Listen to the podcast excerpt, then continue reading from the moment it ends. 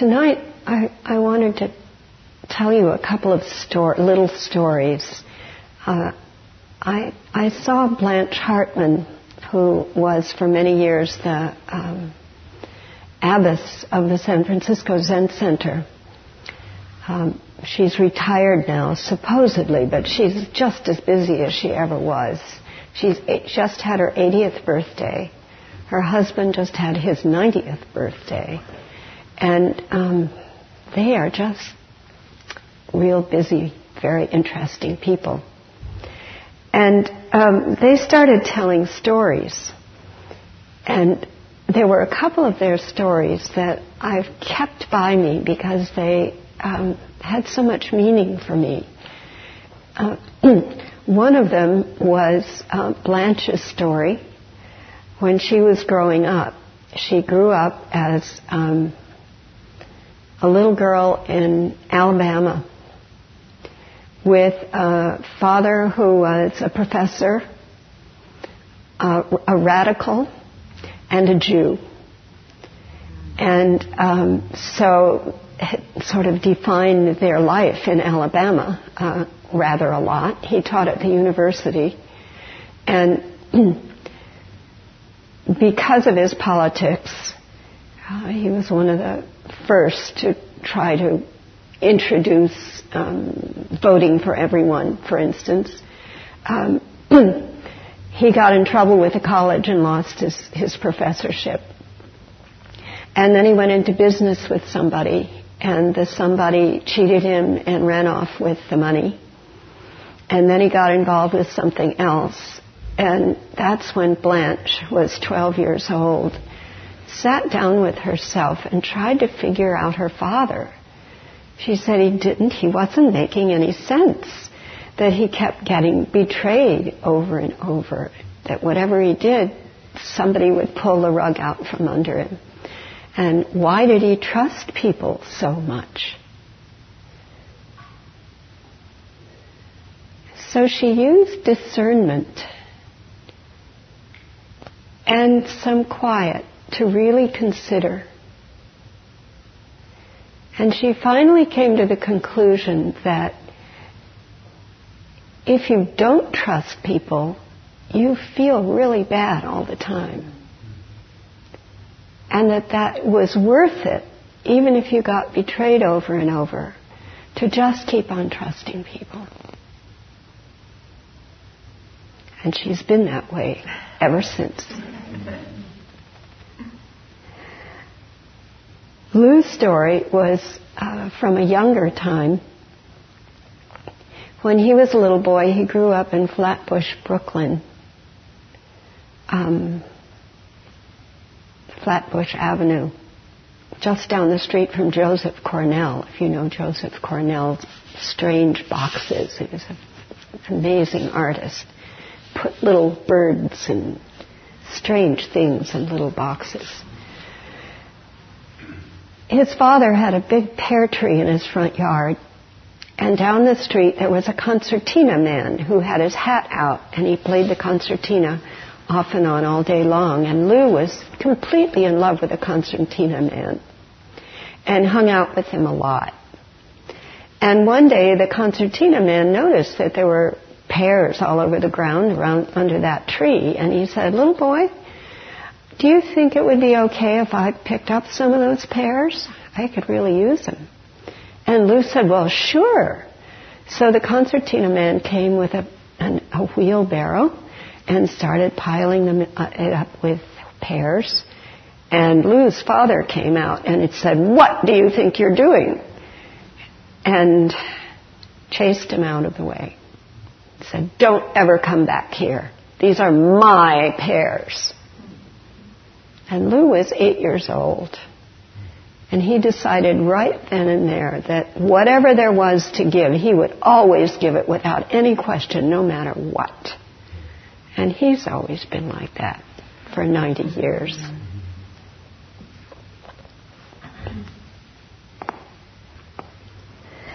So, what it makes me feel about it is how um, deeply our intuitions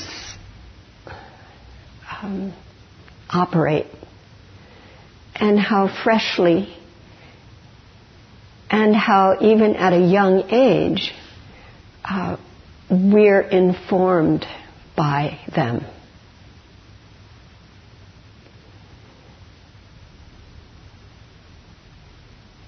In Buddhism, we have sort of three aspects of practice that are talked about. It's really one thing that that it's hard to say with one word. Um, one of one of them is um, meditation, of course. Uh, another one is wisdom, which, of course, uh, is the direct result or the, the exercise of meditation is the exercise of wisdom. And the third one is the precepts, the, the how to be part, which is directly connected to the wisdom and the meditation. In most of our Western traditions, the, the, the so called um, moral um, directives come from on high. They come from outside and are kind of imposed on us or given to us, and then we take them. But our basic Buddhist understanding is that the precepts uh, are our wisdom itself. When we become soft enough and tender enough to really breathe freely in the world and feel safe enough. Our deep intuition is always to not to kill, not to steal, not to lie, not to um, abuse alcohol and drugs, and not to um, abuse sexuality. Of course, in Theravada, you only have five precepts, and Zen we have ten. So, which are about mostly about right speech. Um,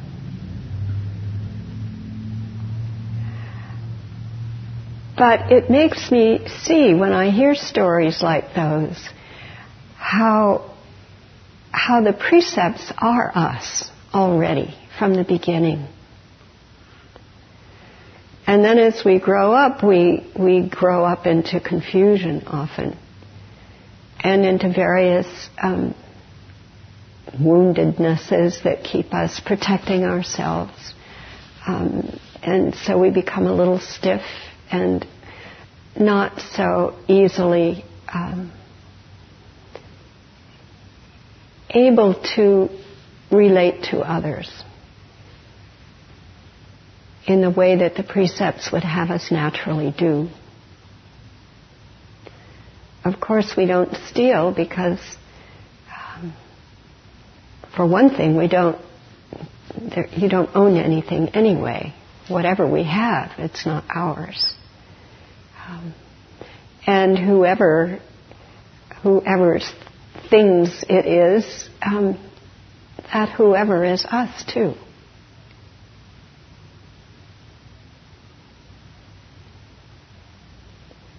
That's the real truth of it.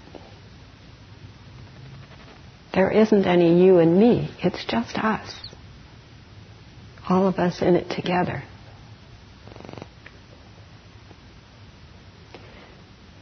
Even Buddha um, had a childhood experience um, and a deep intuition that brought him to sit under the Bodhi tree when he was doing um, yogi practices, really struggling, trying to transcend the body and to transcend the suffering of the on the earth.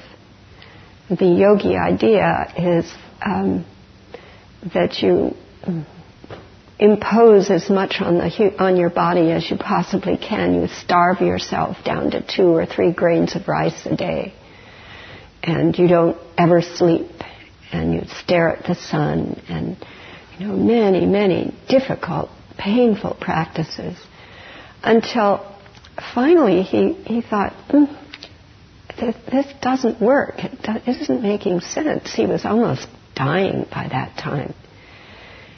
And the story is that he remembered sitting as a boy when he was still living with his father in a beautiful palace. And he was sitting in the garden under a rose apple tree. And a great feeling of felicity, of tranquility and peace came over him. And he thought as a dying yogi, ah, that's what it is. It's that feeling. And that's when he washed himself off in the river and um, had something substantial to eat for the first time and began to face his demons.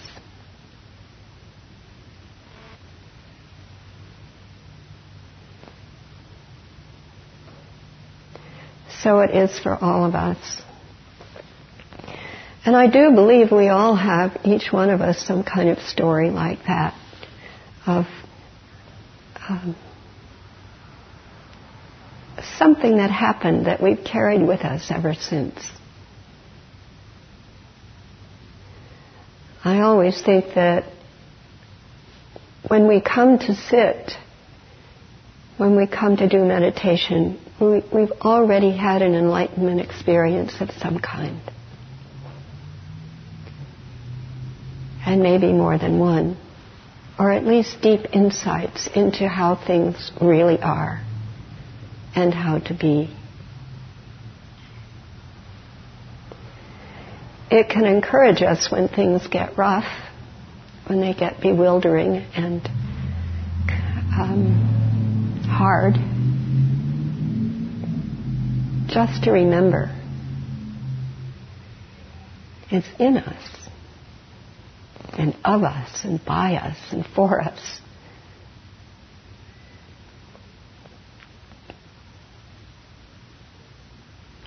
We just had a retreat in New Mexico. And um, when I told those stories of Blanche and Lou, somebody asked me what my story was. And I had to really think. I oh, I don't have one. But of course I, I did. And it was that uh, Christy Hoffman was my best friend. And Christy and I used to spend most of our time together at her house because my house was full, filled with new babies. So at the age of five and six, uh, I would walk between my house and, and her house, which was about three houses up the street. A long way for a five year old. Seemed like a very long way. And we would have conversations as we walked side by side. And during one of those, I felt her so strongly beside me. Her presence was so strong. And then I felt my own presence so strongly, my onlyness. And then I looked at her and I thought, oh, I'll never be her. But she's me. It was a very dizzying kind of uh, um, wonderful feeling she's me.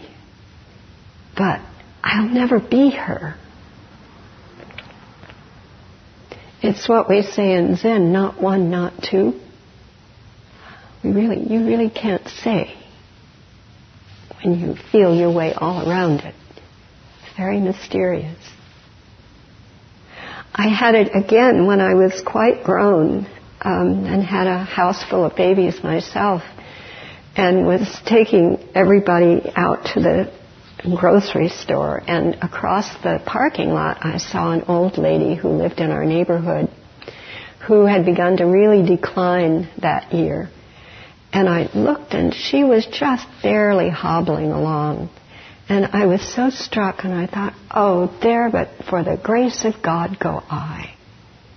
And then I thought, there go I. You know, I was hobbling as she was hobbling. We just do. Our life is everyone's life. It's what Thich Nhat Hanh calls interbeing. Or sometimes they call it emptiness, which just confuses it terribly. But it's how everything is connected.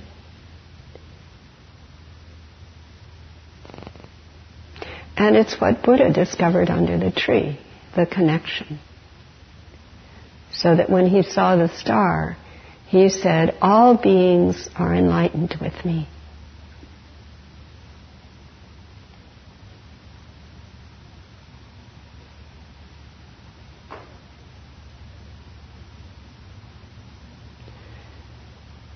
So that's my talk.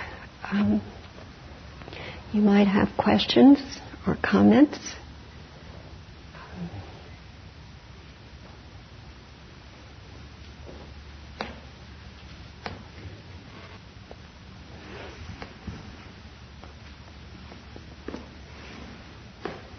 There's one.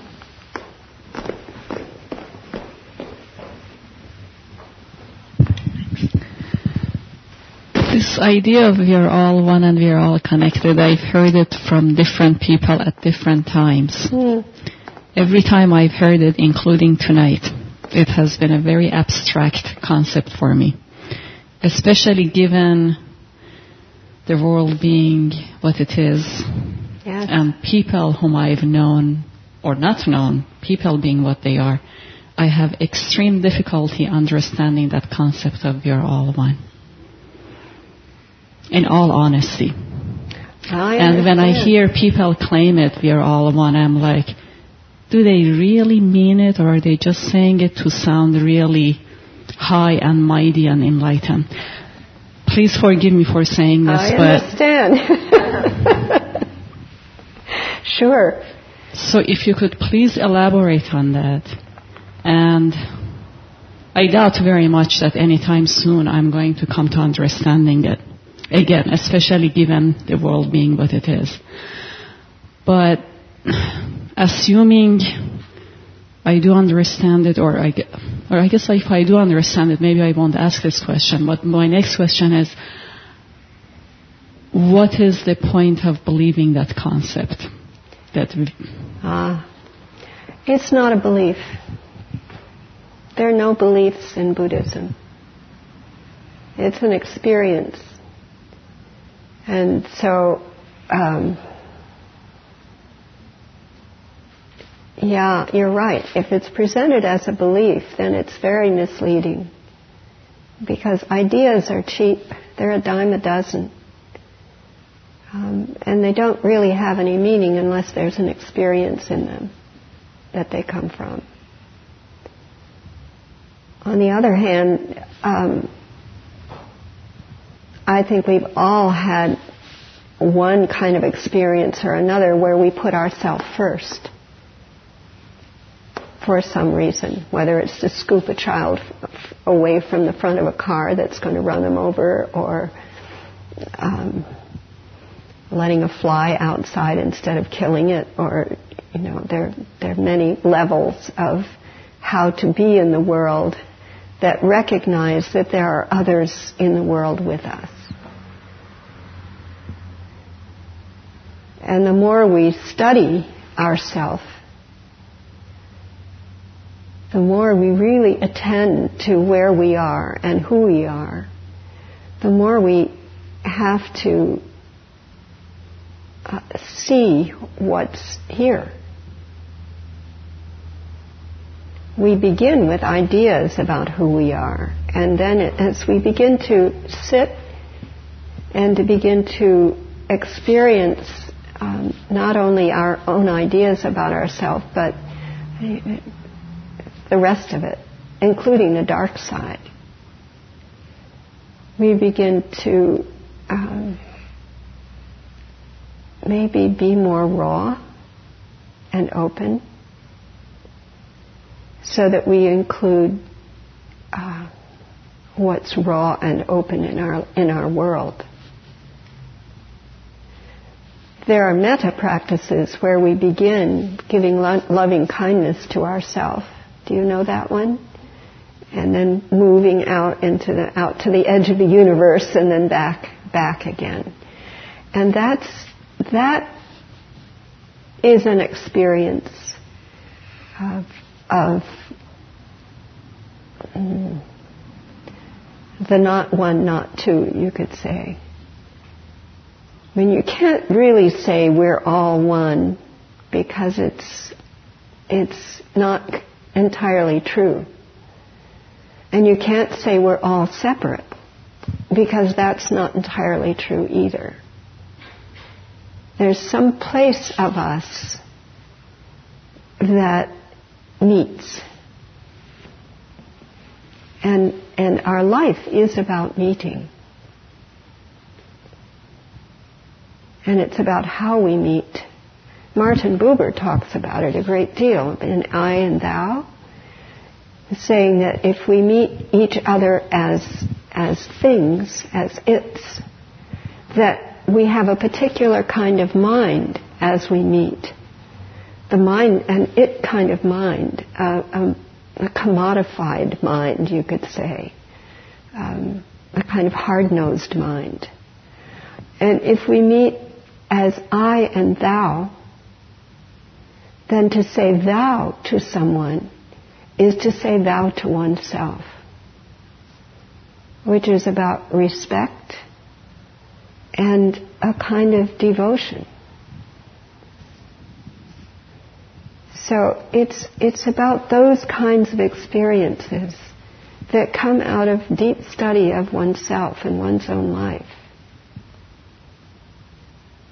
And that's really what this practice is, and that's what meditation is. When we meditate, we have to see what's there. I mean, all this, all, everything that's there, not just what we want to see. And the more we see, the more we're able to accept and include the imperfections in others, including the horrendous messes that we're in. And they're awful.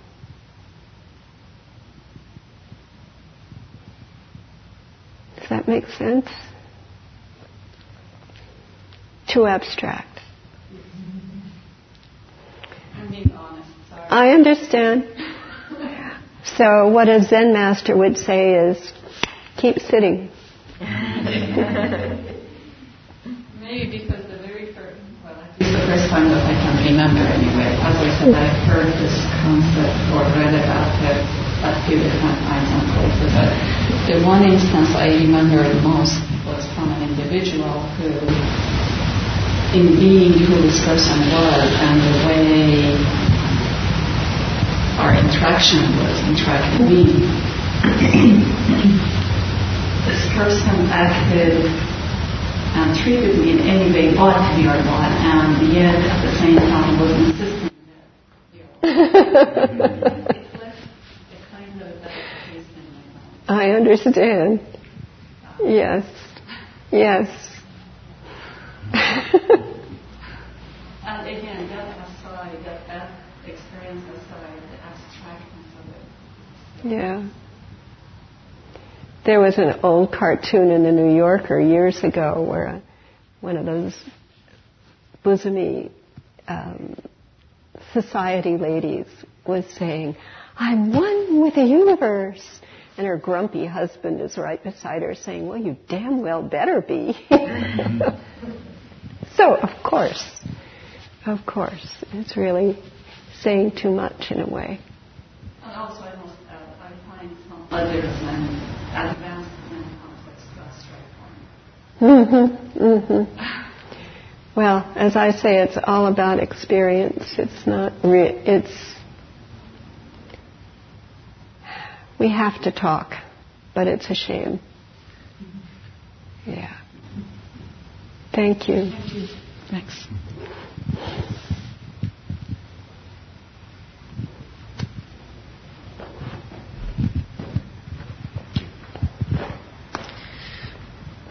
Uh, you used the word demons in the dark side, and I wish you would elaborate on that and why we have to use those terms. Um, if what you're saying that we're all one or we're all us?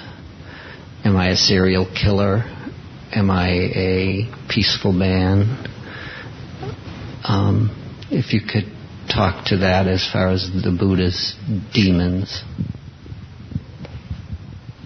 When Buddha sat down under the tree, um, he was assailed by Mara. Um, Mara actually followed him his whole life. Mara brought everything to bear on him. He brought endless temptations of every kind. He offered him um, the rule of the world. He offered him anything that he wanted, and his daughters came and danced nakedly in front of him. Um, he offered banquets with fabulous food. It, it's a metaphor for what one goes through as one sits and begins to experience what it is all the, the, the greed and the anger and the complete stupidity of our life and our mind um, begins to come up when we sit. It just does. Not just the stories, not just the movies that we play over and over again, but but the real crusty bits that that we are. It's all there. We are uh, we aggrandize ourselves. We over humble ourselves we want too much. We're sometimes overcome with greed or with anger. And when we sit, those things become very clear to us. And we have to face them. Usually we distract ourselves. Usually we, uh, we go to the movies or we can call somebody on the telephone or read a book or do something else, take a walk. So it's very easy not to really notice as things come up. But in sitting, the whole point is to notice.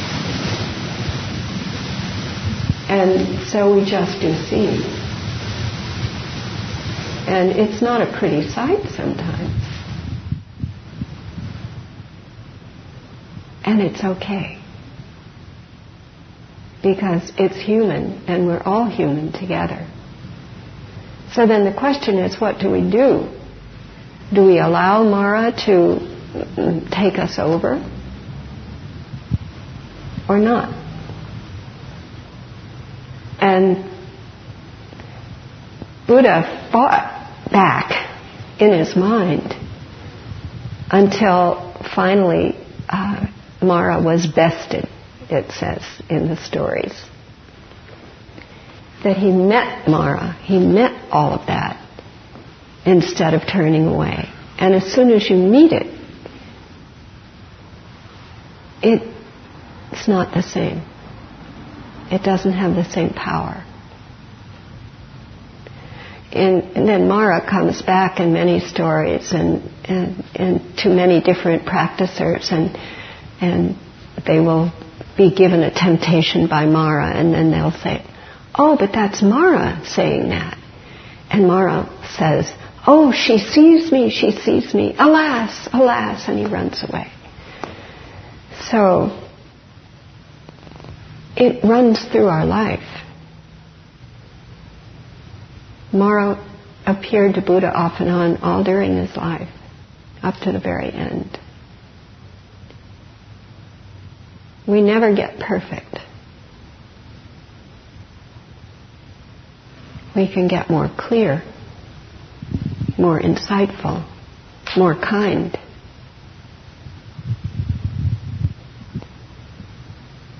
Does that make sense? It sounds like God and the devil.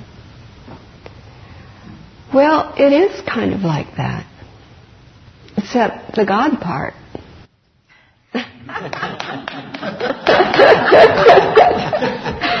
so it's just the devil out there? that is us. Hmm?